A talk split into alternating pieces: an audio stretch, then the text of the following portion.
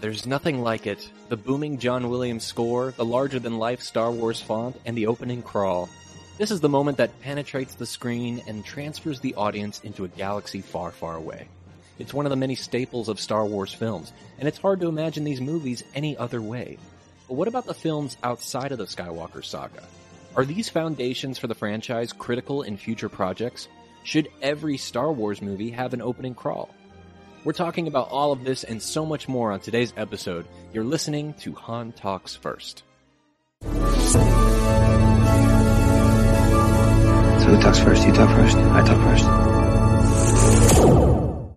Take two. Welcome. You're listening to Han Talks First. I am Han, the host of the latest and greatest Star Wars podcast in the galaxy.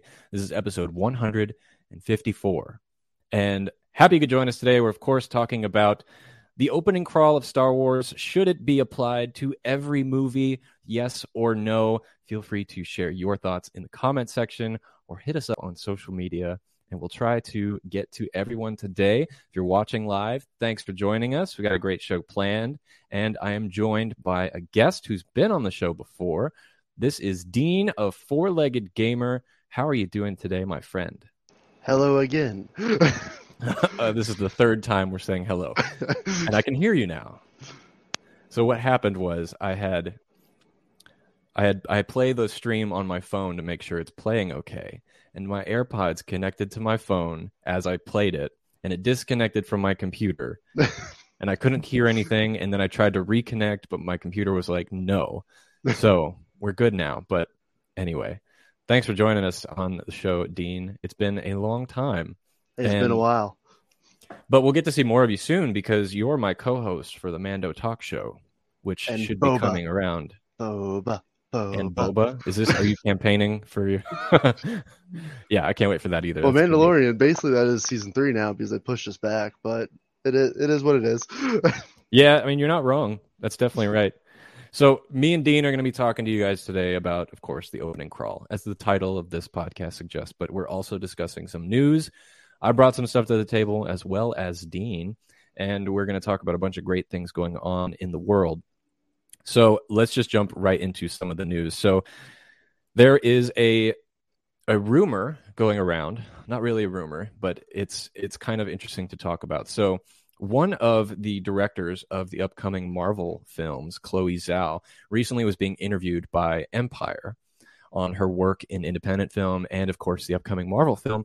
And she kept referencing Star Wars in her interview. And it got to the point where the interviewer was like, You know, you've been talking about Star Wars, like, you've brought it up like five or six times. Are you going to make a Star Wars movie at some point? And so this is what she had to say when asked that question. So she said, Hmm, I have to tread very carefully with what I say here. She laughs. Yes, let's just say it's a world I have so much reverence for because it was such an important part of my life. So she didn't directly say, yes, she's making a Star Wars movie, but the fact that she said she has to tread very carefully here could suggest that she is in talks with Lucasfilm to potentially bring a new film to the galaxy far, far away.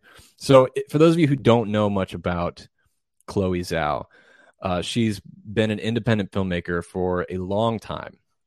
And uh, most recently, she's won the Academy Award for Best Director for her film Nomadland, which me and Chris watched and we both enjoyed very much. And now she's going on and she's already directed the new Eternals movie for Marvel, which is supposed to be, as insiders at Marvel has said, is the best film they've ever made. She's getting a lot of a lot of attention recently in Hollywood. And she's also made other great independent films, award winning films. I don't think she's made a film that hasn't won some kind of award for best direction. I like to refer to her as the magic hour director because if you look at any of her films, you see she has a very specific tone to them. And it's usually shot during what we call magic hour, which is the sunset of the day when the, the sun is like really, really key lighting and kind of pink in some spaces. But so could she be coming to direct a Star Wars movie? I would be so down for this. But Dean, have you did you hear about this Chloe Zhao comment? Do you have any thoughts about her and I guess her upcoming Eternals movie? Or what are your thoughts? See, I don't know too much about her, but I know the Eternals, so I did know the name. Um, I think that you're 100% right that it's definitely she's in the Star Wars universe somehow, some way. Um, but I would definitely say Eternals based on just the trailer so far because there haven't been really too many leaks around that, and they're an unknown. But I won't say they're unknown, but I don't know too much about the Eternals, so that's gonna be my first really dive into them, and that movie's gonna say a lot on how she can build out her own universe in a way, just because I know that she has the guide in the Marvel comics, but still the Eternals are just so little known that she can use whatever inspiration she wants up from here here, and you know that that's what Star Wars has become through Disney in the first place is let's go off of legends and build out and make our own story off legends. So I do think that how she does there will scream miles on how well she can make a Star Wars movie because I am expecting Eternals. I don't know about Shang-Chi after seeing that because that's my movie of the year right now. Originally I was thinking originally I was thinking Eternals was going to be my movie of the year. So depending on how that goes, I may just be completely already sold give her the next saga, all nine movies. Like depending on how Eternals is. so here's here's the thing Every, like everyone at marvel and, and disney executives have been raving about this movie saying of course it's the best film marvel has ever made and there is also a you know they've been kevin feige himself has been saying even during the press tour for shang-chi has been saying wait till you see eternals Yep. Wait till Eternals wins Best Picture. Now, that wasn't him saying that Shang-Chi is a bad movie. He obviously loves that one too. But the fact that he just keeps talking about this movie during other Marvel films press tours like Black Widow and then he, and then Shang-Chi. And so I think this movie is going to be great and different. And you know, since they snatched her up before she won the Academy Award, they're probably going to want to hang on to her for as long as they can. And there's also someone else in the Marvel Universe making a Star Wars film, and that person is Kevin Feige. So could potentially this be the director that he could be working with on his Star Wars film? And That's I would think too. everything that you just said, I think it just automatically ties that together. Um, I don't think there's any other question that this is Feige's movie because if he's talking up Eternals for what it's been six, eight months, he's been talking Eternals there's no Right. way he's not going to lock her down to make sure he looks good for his Star Wars movie. Right. And if any of you go and wa- listen or watch or read the interview with Empire that she had, she did. She brought up Star Wars several times and said how influential it was to her when making not just Eternals, but every movie she's made before. There's another movie of hers called The Rider, which I saw a long time ago, and that one's great too. Her her movies, this is just to give you an example of what a Chloe Zhao Star Wars could be like. They're about they're definitely character focused. She is a character director. You even see that with Nomadland. It, it's really less about plot and more about character development. And with her types of films, it's also about relationships with other people. And it's less focused on story, more on the character. So I think that's that could be what Star Wars could need in the future is more character focused stuff, especially we'll get into this later, since they're trying to go away from the saga films and do their own Star Wars adjacent films and try to make something new and different. So I think this could be a great thing. And the last thing I'll say about this, this is my theory. I think Chloe Zhao, after Eternals, I believe she's making Avengers 5. I think she's the director greenlit for it. And then I think she's doing Star Wars. But that's just my theory based on what Kevin Feige has been saying about her. And it's not a bad theory just because Eternals is already almost an Avengers movie with that cast. So Right. she's already used to work, working with a ton of big names at once. And it's funny because she she comes from a background of not making these big bombastic blockbuster films. Yet she just jumped into Marvel and apparently had no issues and in talks to potentially do a Star Wars film. So it's good to see, but Marvel has done that throughout all their history, bringing in independent people and kind of bringing them into Hollywood more. So interesting to see. If you guys have thoughts on it, let us know in the comments or in the live chat and we'll address it to you. We'll address you guys soon. Um, but Dean actually has some Star Wars related news that he wanted to bring up, some of which we talked about last week. But Dean, I'll let you have the floor. Tell us what you know. So a few leaks have come out, and as you can see right here, yeah, I got that right. Sweet. Um, as you can see there with the gamer part, Um, I, my ears always on the ground with games, and definitely, definitely, definitely with Star Wars stuff. As you can see there, all those are collector's edition games behind the statues. Um, when it comes to games, this one is basically confirmed already. Not, I don't know if we have a release date yet. That I may have missed, but we are getting on the Switch at least, and I believe PlayStation 4, maybe Xbox, but PS4 and Switch um, confirmed. Pretty sure on the Korean ratings boards, the dual packs of Pod Racer and Commander Republic, and then a few other Star Wars games like um, the Jedi Outcast series. Those have been confirmed to get physical dual pack releases that you should be able to buy in Best Buy. They may already be up for pre order. This leaked uh, last week. Then also last week, KOTOR the original. I know that everybody's talking about the KOTOR remake for the PS5. KOTOR the original one, it will be coming to, I believe, just the Switch or Switch and PS4. I'm sorry, um, Han. I know that you have the Xbox, so a lot of this is you're just being shunned by having Microsoft apparently. Um, but you'll be able to get KOTOR on the Switch. I think it's already out, or it comes out the end of the month. And I will say this is speculation now, not confirmation or anything. Limited Run Games, who is the ones who make the collector's edition behind me, they almost always make physical versions and collector's editions of Star Wars games for when they release on the Switch digitally. So you should be able to go find those on their website. Not trying to plug them. I just love their stuff, quality stuff, and being Star Wars nerds that we are, it's one of those I have to have it since I have a Switch and I collect games. So just wanted to send that out there of if KOTOR, because I know KOTOR is near and dear to almost everyone, probably in the chat's heart, everyone related right. to Star Wars at all. There probably will be a clutch edition of KOTOR from them. So just keep an eye on Twitter, follow their Twitter. It's a great group of guys, small business as well. So I definitely, if you like Star Wars stuff and KOTOR, I'm expecting that pretty soon. Cool. I have a question for you regarding KOTOR, the remake. So yeah, in the in their announcement, they did say exclusively for PlayStation, um, but then they later announced it was also coming out for uh, PC as well. But yep. I heard someone saying that you know, it's just a limited exclusive release, and then I'm the one who told you that. Be... I'm the one who told you that. Um, there's no uh, way yeah. that PlayStation is paying that much. Um, Final, um, wow, Final, Final Fantasy VII, that is feels like a PlayStation exclusive, but it's on Xbox. They had it for a year timed exclusivity. For certain games, it's too big of a game for anybody to be able to say this is mine only. Like Nintendo ponies up and will buy those games. Sony will pony up and buy those. Xbox, Microsoft will do the same. But certain games, they're just going to say, if you want this exclusive to yours, they're going to ask for an arm and a leg and a foot. And I know on the other foot, on the other leg, you didn't give. Um, so I just don't see. I think you may have to wait a year. I'm, I'm not going to deny that. If it comes out, let's say tomorrow, you're going to have to wait until 2022 at the same time. I, am not going to say that. Okay. Either, but that's my guess is there's a limited time exclusivity because they did that with Destiny for a few months. They've done it all over the place when Sony does this. Sony only really has exclusives when it's something they built in house, and this game is not built in house.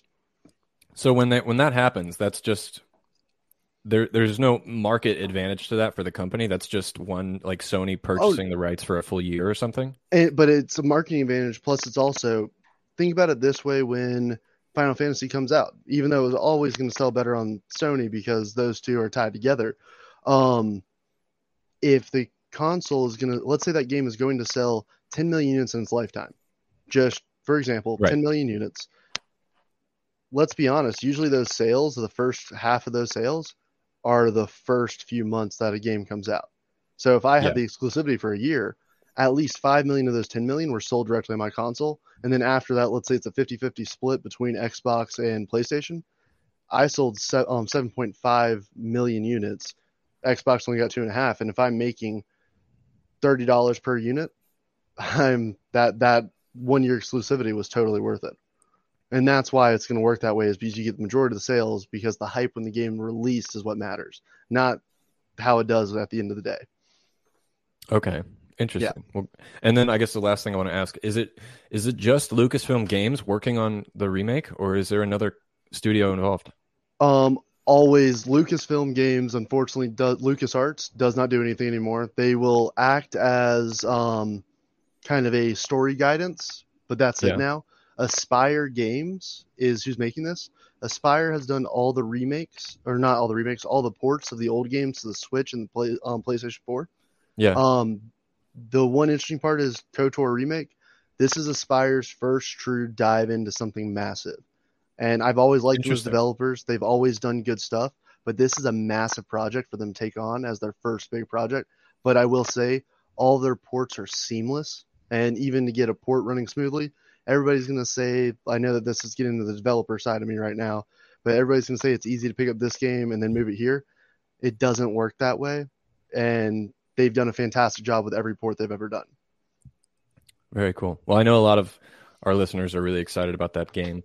And uh, for any of you who listen on the audio platform, I have a poll running right now on on Spotify only. So I know most of you listen on Apple, but if you go to Spotify, there's a poll going that says, you know, what is your favorite um, Knights of the Old Republic character? And you could submit your answers there. So head on over to the Spotify page and join the poll so we can share those results. And we're going to do one every week. So um, if you are a Spotify listener, check those out. They're at the bottom of your screen. Before we get into the main topic, just going to say hello to some people who joined us today. Of course, Max is here, Robin, Mr. High Ground, Sith Care Bear is all here. Good to see you guys. Thanks for joining us today. And I see some of you are sending in your thoughts. Max talking about Chloe Zhao. Maybe Chloe, don't know if I wrote the name right. You did. Good job. Directs the movie from Kevin Feige or she gets her own. So, yeah, we were just talking about that. So, um, it could be one or the other, but I think it's a safe bet to say it might be Kevin Feige. Robin says, would love to see what she would do in a Star Wars. The magic hour golden pink tones would be right at home and stunning. Kind of r- reminiscent of Tatooine.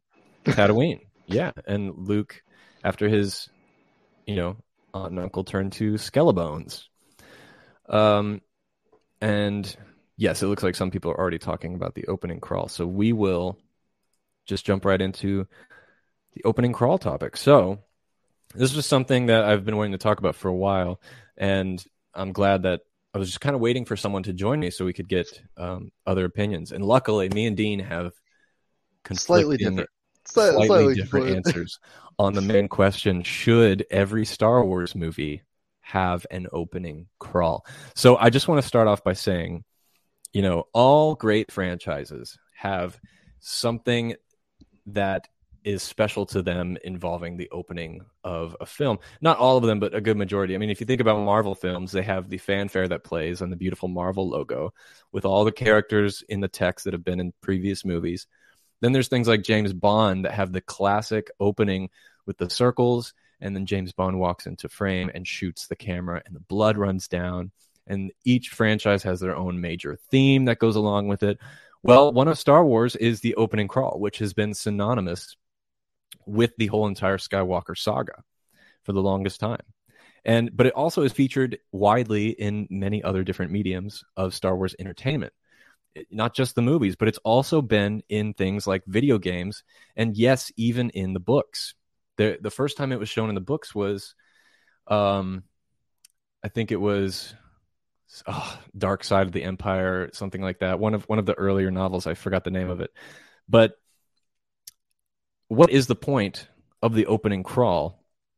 Well, originally it was based off, obviously, the old serials back in the 30s and 40s, Buck Rogers and Flash Gordon. And it was kind of taken from those, and George Lucas just decided to use it for his picture, but it also set the scene for the action that was to come. And it was a great way to relay the backdrop of the events that were unfolding in A New Hope because he started in the middle of this massive story that he wanted to tell. And it was it, and ever since then he's just used it every time in all the in all the Skywalker films and it's always been something that people look forward to at the beginning of a movie.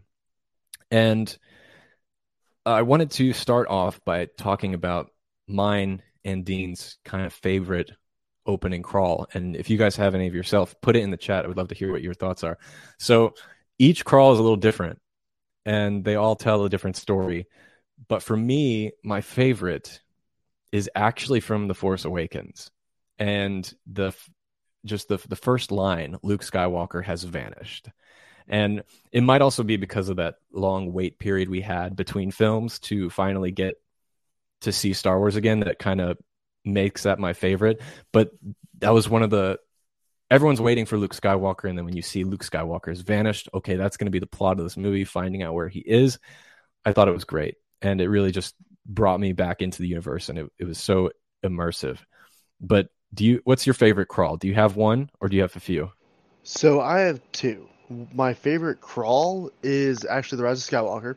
I really liked kind of similar to you your Luke Vanish piece, how it's like the Emperor has risen. Like that that part is what spoke to me. Then um, my joke also what I The was about dead to- speak. Yes, the dead speak. That one? Thank you. Yep. I I loved that. Then um also I want to chime in as a joke just because I know you've been reading a few of the comics. Um basically my thought process was the crawl is explain what the comics are, um happen in the comics. Um but Right. basically basically my second favorite is actually Rogue One. Because the way that they led into it, you expected it. You expected it, then it was lid opens Wait, because there's no crawl. it, it- the the way they surprised you with it. And this is why I said that this was gonna be my segue because it was actually my like there wasn't a crawl. This was my segue because it was like I sat down like whenever like I'm in a Star Wars movie, usually the first time I watch it, it's not me lean back comfy. Usually I'm watching it like this. Like everything. So like as soon as the screen went dark, I was like, okay, time to read. And then it was, oh, oh, it, it just completely like I avoided all spoilers, and it just completely threw me off. I heard the rumors there may not be one, but the way the screen went black and the way they handled it, I was just waiting for Star Wars, and then it was just started, and I really enjoyed that because it's the surprise element. Do you guys like how I asked him what his favorite crawl is, and he said the one without a crawl? Typical answer, but okay. So yeah, we'll we'll get into that. But um, I just wanted to also mention that you know, looking at the crawls from the original trilogy and the prequels and the sequels, they're all like extremely different. Like the prequel crawls are awful. Yeah, they're the went worst. back and I I read all of the crawls before doing this show, and reading the prequel ones were like just completely useless information. No, like not the- trying to get into politics here, but it, or the Howard News or whatever it is. It was like you were trying to like. It, it felt like a news article about boring trade. That's what it yeah, was. yeah. the, the Trade Federation is you know mad that blah blah blah, but it was like stuff that not even like if, if these movies were indeed made for children, George, children didn't understand the opening crawl for the prequels. At least in the original trilogy, as a kid, you can understand what's going on. There's a big giant circle in the sky that kills people. That's essentially what they say, and it's called Yeah. a Death Star. They were easy to understand. it has death in also- the name. Exactly. the the pre even like the Revenge of the Sith one, it starts off with war, but then everything after that is kind of like, okay, But- I still don't know what's going on. to, to defend those crawls a little bit, that's when Lucas was trying to make it more about current times. And at current times that those movies were coming out, he was writing basically actual news articles for what was going on when you and I were growing up. It, it's a weird way to look at it, but Yeah. it, he was yeah, that is true. the prequels were just alluding to our growing up life. And I don't know if Yeah. Lucas was trying to like tell us, hey, this stuff is going on. I don't know if that was him trying to subtly hint to our generation. I, I don't know. I don't know. But that, that, those movies, in my opinion, were almost political satire in a way. Like they were Star Wars, but there was also political satire in them, if you ask me. Like the way I Definitely. was views the prequels. And it's, I'm sure a lot of thought was put into it. I mean, JJ himself said that one of the longest things he spent time with making Force Awakens was the opening crawl and trying to figure out what to say. And yeah, they're just they're unique. And but yeah, I see a lot of people are starting to talk about it. We'll get to your comments soon. Uh, Sith Care actually mentioned that Clone Wars has the opening war broadcast that was basically was a crawl. Yeah, so it was a crawl, but it was just in spoken war, in Yep. spoken word, and that's another way that is kind of been adapted. Another way was in Solo, where they still had opening text, but it just wasn't in a crawl format. But it it was a little bit it fit the tone of that movie what they were going for, and it kind of felt more like a war drama, a war Yeah. film, the way it did it in that movie. So going into before we talk about Solo, I want to get into what you were talking about with Rogue One. So Rogue One was the first movie in Star Wars to retire the crawl and just jump right into it, not even have the Star Wars text on the screen, but it did have a long time ago in a galaxy far, far away. So that's another question we can ask too. Is that synonymous with the crawl, or can it also just just use that to help transport the audience? But the thing about Rogue One was, I don't think that movie needed a crawl because it was the opening crawl of A New Hope. The movie is the story from A New Hope. Even uh, John Knoll, the guy who wrote this this story, said he took it from the opening crawl of A New Hope. So that's kind of like it, it's not needed to have a crawl there because it is its own story and an in between, an anthology film, etc. But the thing about Rogue One is, let me get my notes here because I wrote some stuff down. So, I, the main point of its omission of the crawl in Rogue One was designed to emphasize a difference between the Skywalker saga and these anthology films. Yet, even though they were trying to differentiate from Skywalker sagas, they still used legacy characters such as Darth Vader, Grand Admiral Tarkin, and even Princess Leia. So even though it was trying to be something different and not use the crawl, it still brought in those main characters. So that kind of defeats the purpose for me, even though I still think the crawl didn't need to be there. I just think the reasoning behind why wasn't necessary. So you said it works for you. I want you to elaborate more on Rogue One and how you felt just going straight into the movie. So it just kind of felt like you were diving straight in the action. Um, it, it melts it, not melt. Wow, it made it feel like it was more of a modern movie, which I think we can all agree that Star Wars is obviously my favorite movie series of all time. But there are what? still part there there are still parts of it that feel like it need to be brought up to current time. Um, and I, I don't, and I feel like the sequels they brought it there, but it was like in a Marvel movie, since that's kind of the pinnacle of any movie series that anybody wants to be right now.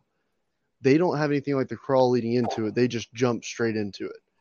And yeah, I, I don't want to say bye to the crawl.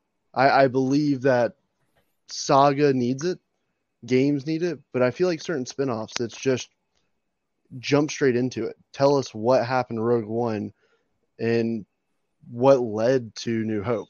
So for me, I, I and it was just the surprise element. I, I, think that's really what made it where because I wouldn't mind it being a surprise of does this one ever crawl? Does it not?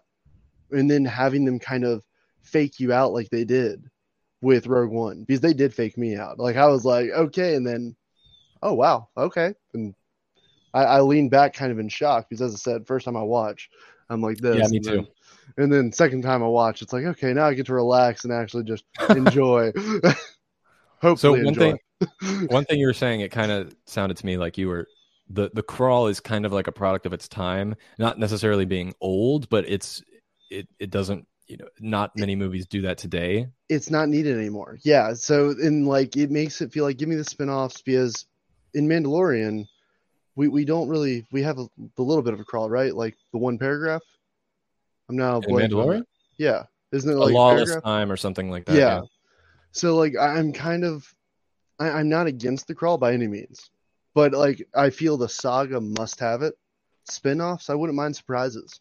Just change it up on me. Make it where it's all of a sudden this is a joke, but make it the news article reel since people are talking about um, NATO reports and things like that in the chat right now. Make it the old timey um, World War II news article spinning and then it lands on the screen.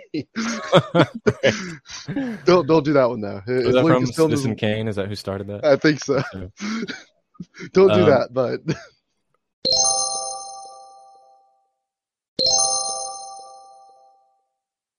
Uh, Josh in the chat says, I feel like the crawl is needed for any film that needs a certain amount of context before going in. While Rogue One had none, Solo did have a brief paragraph to set the stage. So I, I, I, agree with I agree with I I think um, I think Josh says that best because that's my mindset as well. It, it's as you said, no context, but my what I mentioned earlier, the crawl is to explain what happened in the comics. Yeah, that is what the crawl's for. Rogue One didn't have comics leading up to it. It's and I know that the comics weren't a thing really when the originals came out or anything like that. Like the comic world that we have now was not the same. Like War of the Bounty Hunters wasn't going on, and how that's going to tie into Mando and things like that, who knows?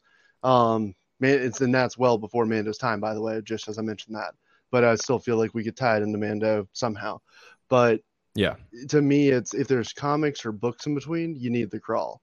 If it's just here's my own new area, give us a crawl if it's supposed to be the start of a new saga. But if it's not, then have at it, go straight into the action. Definitely. Uh, we have a someone saying their favorite opening crawl. Max says his favorite opening crawl is from A New Hope, just because I think the theme sounds the best in A New Hope, and I think it tells a great story. Interesting. So it, it's funny you mentioned that the theme, the opening fanfare, is actually different in every single Star Wars film, and I do think the A New Hope one is is the best one. Some some would say Empire, but uh, I do like the original A New Hope, and then the Phantom Menace one is actually very different as well. So thanks for thanks for sharing. If anyone else has their favorite opening crawl, let us know in the chat. Merc, welcome, says that the Kotor crawl is the best out of all of them. I don't remember the Kotor crawl. Was it just was it just like the um the It- it Skywalker was- films? Yeah, they, they made that. It was I think it was actually longer than most of them. Like I want to say it went on for a couple, like maybe a minute or two. Um, but basically it was leading up, giving us a little bit about Revan, if memory serves correct, a little bit uh, about Bastila, and then um, kind of just setting up who you are and the um, scoundrel group that you're a part of in the beginning. Yeah, and he makes a good point. He says it's to under help you understand what's going on because it's four thousand years before BBY. Yep. Before Battle of Yavin. So that's a good point too, because it's a time period no one knows.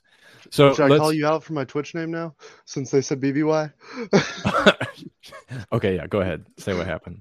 All right. So before I signed into Twitch, and um, basically I was like, oh, somehow I got the name Skywalker ABY, and then I, I go, all right, now I'm gonna quiz you. What's ABY stand for? I was like, my wife makes sense not knowing it.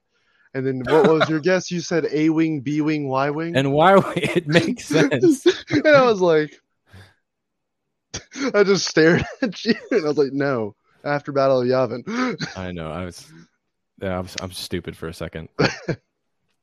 anyway, now that you all know I'm a fake, uh, let's address the the main question. So should maybe not every, but should Star Wars movies in the future have an opening crawl? So my answer is obviously I think I think yes.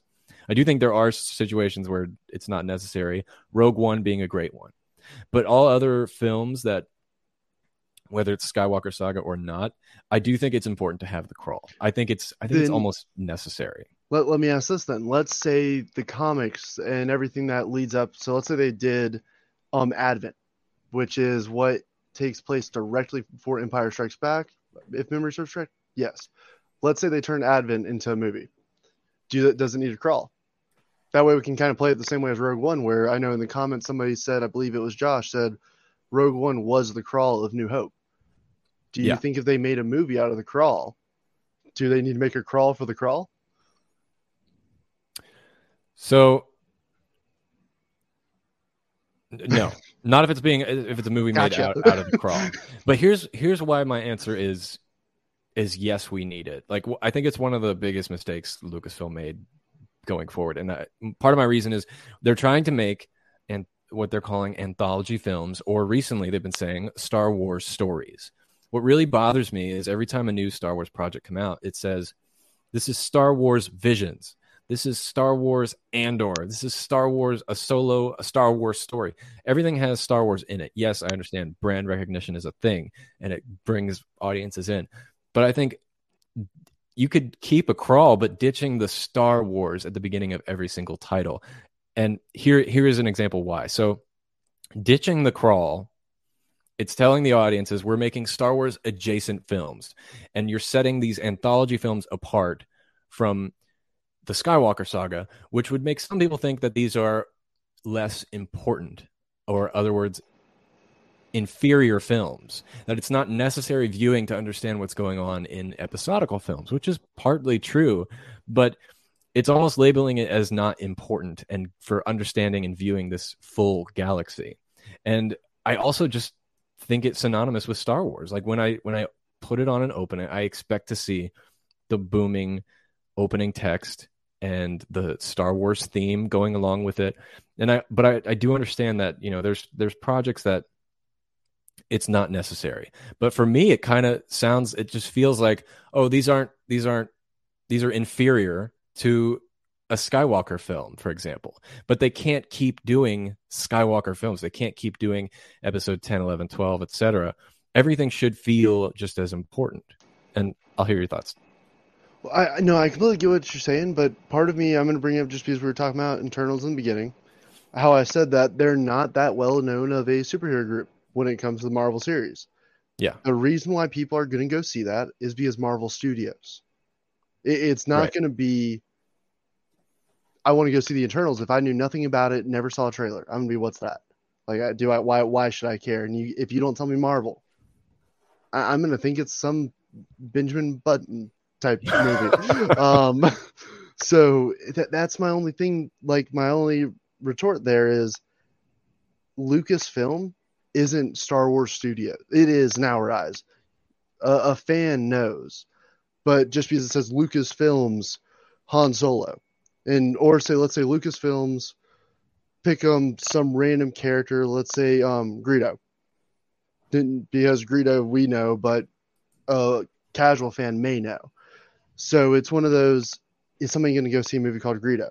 It, it sounds like a um probably a mafia type movie. Not going to deny that, but who's who's really going to go out and see that without having that Star Wars in front of it? If it says Lucasfilms, if you don't know, you don't know, and nobody's Right. going to want to go see it.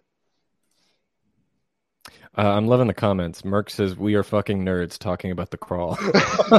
how how we're such losers. We're talking about the the opening crawl at the beginning of a movie. That's, that's how we roll.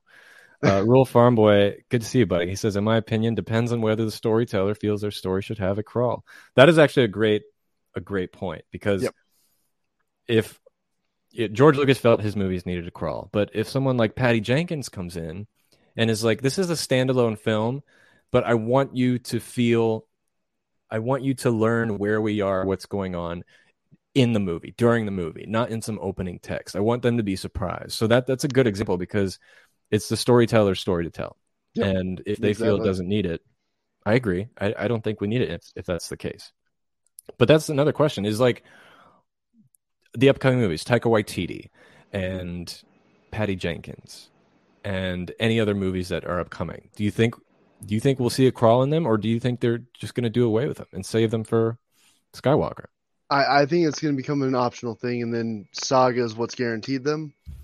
I think when it comes to spin-offs, it's going to be up to the director. It's going to be up to possibly Lucasfilm may force the hand, but I, I think it's going to be optional, and that's where I think it should be as optional because, as I said, it puts you on the edge of your seat. You don't know what you're about to get. It, it gives you that little bit Yeah. more than just what the trailers kind of like try to tease you to come see the movie. It'll be you don't even know as a Star Wars fan, am I going to be reading or am I going to be going like, oh, okay. I feel like it should be optional too, but there's a part of me that thinks Kathleen Kennedy is taking full control over that situation. She's the one who's like, no, you can't use a crawl there, even if you want to. For some reason, I just feel like she's she's holding the button down on that. You don't think so? oh no, I don't Okay. like Kathleen Kennedy. That's why I'm giving thumbs down. Okay, I actually have not heard you say that. What? Why? This is kind of off topic, but what? What? Um. As the creative director of basically Lucasfilms, and I feel like the only people to do anything right are when uh, Mando, like um, Favreau and Dave Filoni. There we go. I was like, why am I blanking on his last name? Um, I was about to call you out for not. hey, I at least knew the first name. I know. Damn it! but basically it was like I, I don't I was so excited when Kennedy came on board because if memory serves correct, she's the person behind the Uncharted series on PlayStation. And they did A video game? Really? Yeah, I'm pretty sure. Otherwise I'm thinking somebody else. Maybe I'm thinking the EA person they brought on Uncharted. I'm not sure now. I may be talking about two different people. Regardless, EA's head of Star Wars and Kathleen Kennedy, I just don't like either of them. So they, they they just haven't let Star Wars be Star Wars, if you ask me, especially in the gaming world. What when we were growing up, we got Star Wars game like three games a year, and they were all either Yeah. decent or amazing. And then Right. EA gets the license to themselves. I'm sorry for going on this tangent. I'll stop right after this. Um, EA just releases one game over two, three years. Yeah, it's What? ridiculous. It's- It, it's You can easily ridiculous. sell 10 million copies of any game if it's got Star Wars. Yeah. exactly. Okay. That's it. Uh, I'll So get I- off that horse soapbox. So I didn't ask you that question in defense because I actually agree with you. Creatively, I think she's kind of done a, a, a terrible job, uh, especially not just the movies, but when it comes to the parks, merchandise, kind of everything. I feel like she's kind of in over her head because I don't believe she is a major Star Wars fan.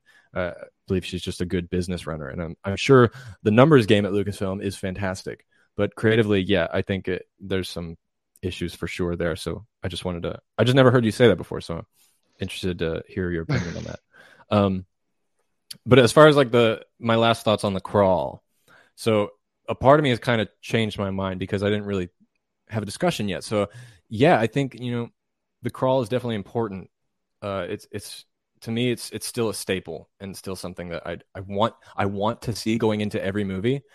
But you're right. If a if a situation like Rogue One comes out or a movie like Rogue One, and I don't see the crawl, it's just going to surprise me even more and make me want to learn what's going on while I'm watching the story. So, you know, some of you in the chat brought up great points. It depends on the storyteller if they feel it should be told.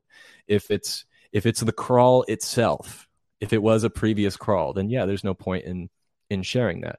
But I think the one thing I would want is to have more if we have crawls in the future, I want them to be more like The Force Awakens, less like The Phantom Menace.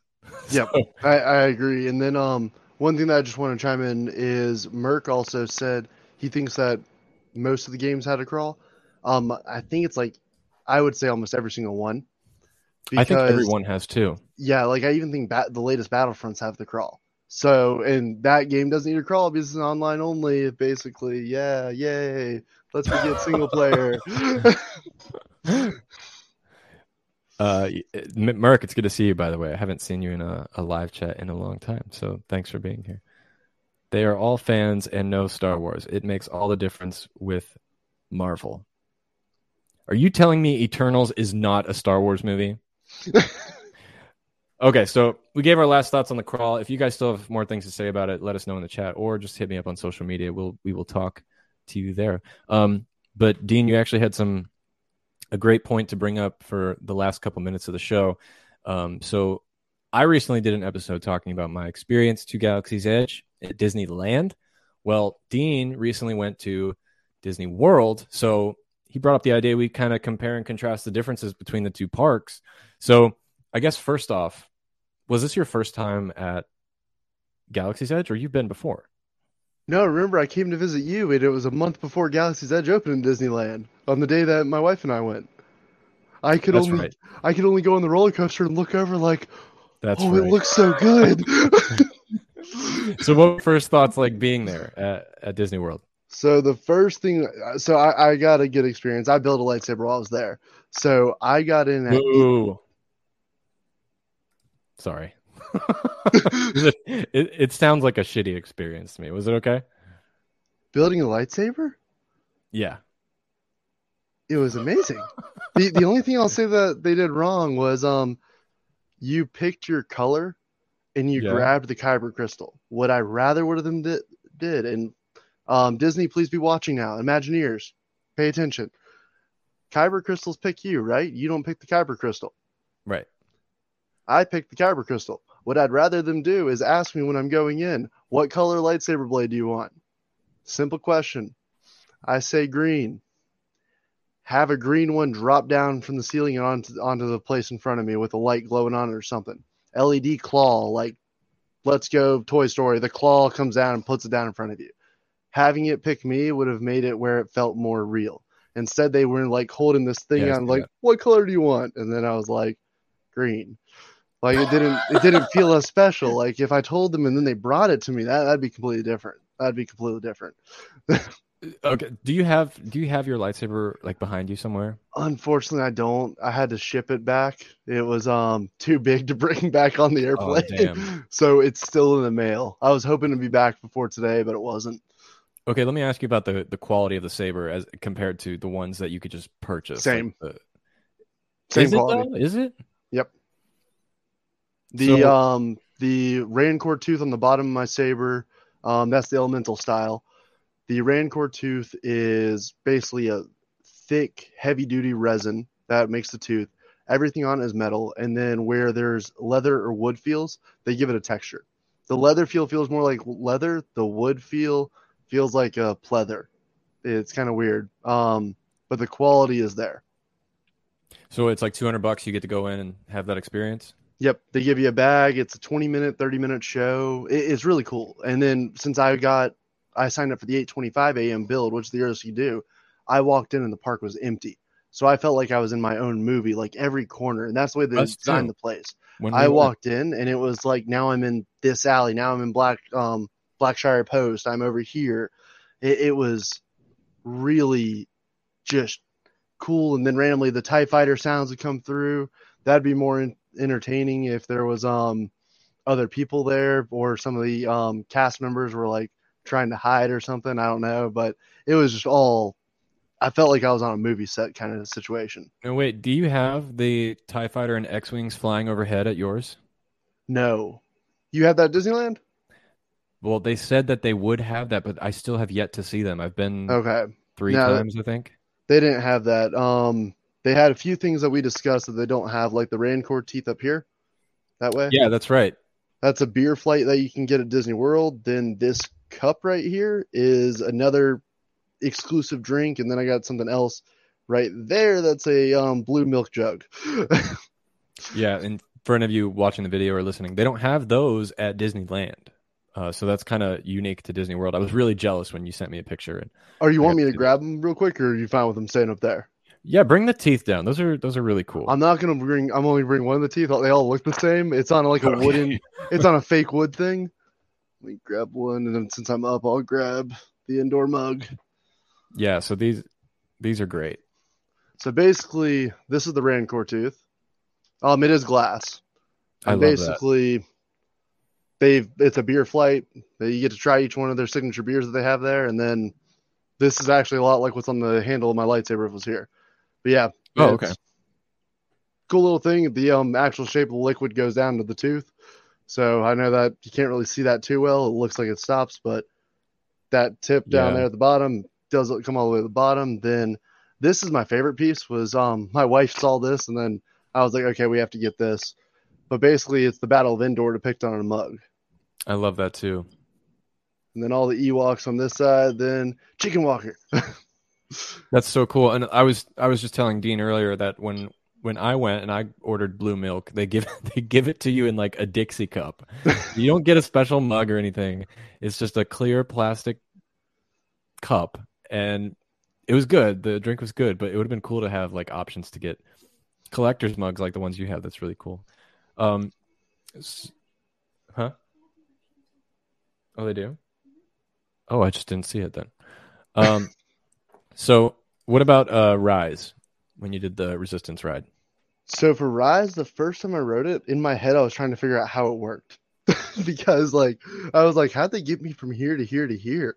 like that was it was really Oh, cool. like the though. mechanics of it? Yeah, the mechanics like I, insane. I don't know how yours worked. I'm assuming that it's for the most part the same, if not down to the t- um just every mo- motion you make.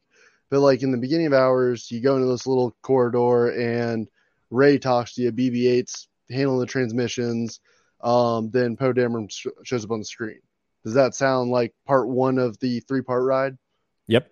All right. Then after that, that's where like that's where I understood how I got to where I was, and I did love how they brought in all the cast because that that's what made Me it too. feel real. Because if it was like Rey, the cast member that's on the balcony right now, since we're during COVID times, if it was somebody like acting as Rey, I would have been like, okay, this just ruined the um the experience where I feel like I'm part of the movie.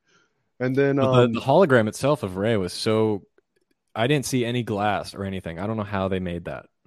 Um, if you get at the right angle on mine, like where I stood, and it could have been my height as well. Um, it looked to be an X of basically clear film, and that's how they're making it look the 3D. Oh, it did. I couldn't. I was right up close. I didn't see that. I stood just at the right angle, and then BB-8 moved, and then a light glimmered just right where I saw it for like maybe Oh, a few seconds, and I was like, okay, they're doing that. Um, which that's the only thing that would make sense. But I was looking for a TV or something that she was projected on, but it was more so they were doing the X hologram look to make things look 3D. Then after that, did for yours, did you walk out of that corridor into the um, transportation ship, and then like there's Poe Dameron supposed to be sitting right there? Yeah. Yeah. Did they have Poe moving in yours? Uh, inside, no. I I I don't know if it was me walking because you know how they're yelling at you hurry up, hurry up because that Yeah. line is always the longest line in the park.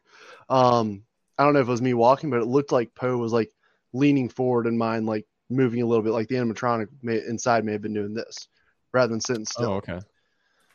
And then Yeah. you go in, and then that's where my mind kind of got blown of how would I get into the building? Like I know that I was on a track that they probably pulled us back in, but it was like all of it felt like we were going forward. So like I know it's like once you get onto that uh that The first ship that takes you in, yeah, in or get you get pulled in by the tractor beam. It I have no idea either because it, it felt it's a like little it bit was of a mind F. piece. Like it's like Yeah. how do you get me here?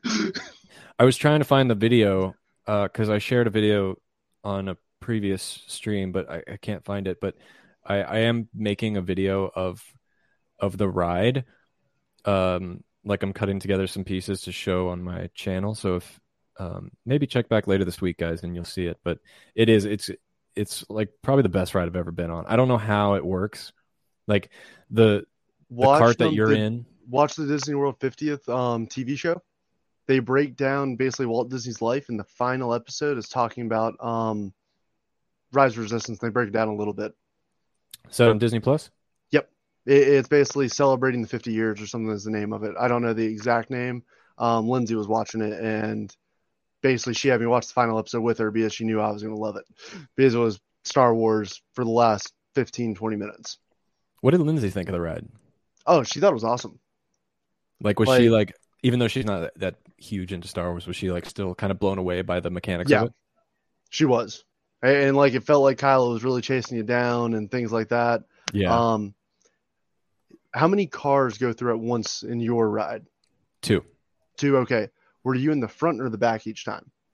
We were in the. Were we in the back on our ride?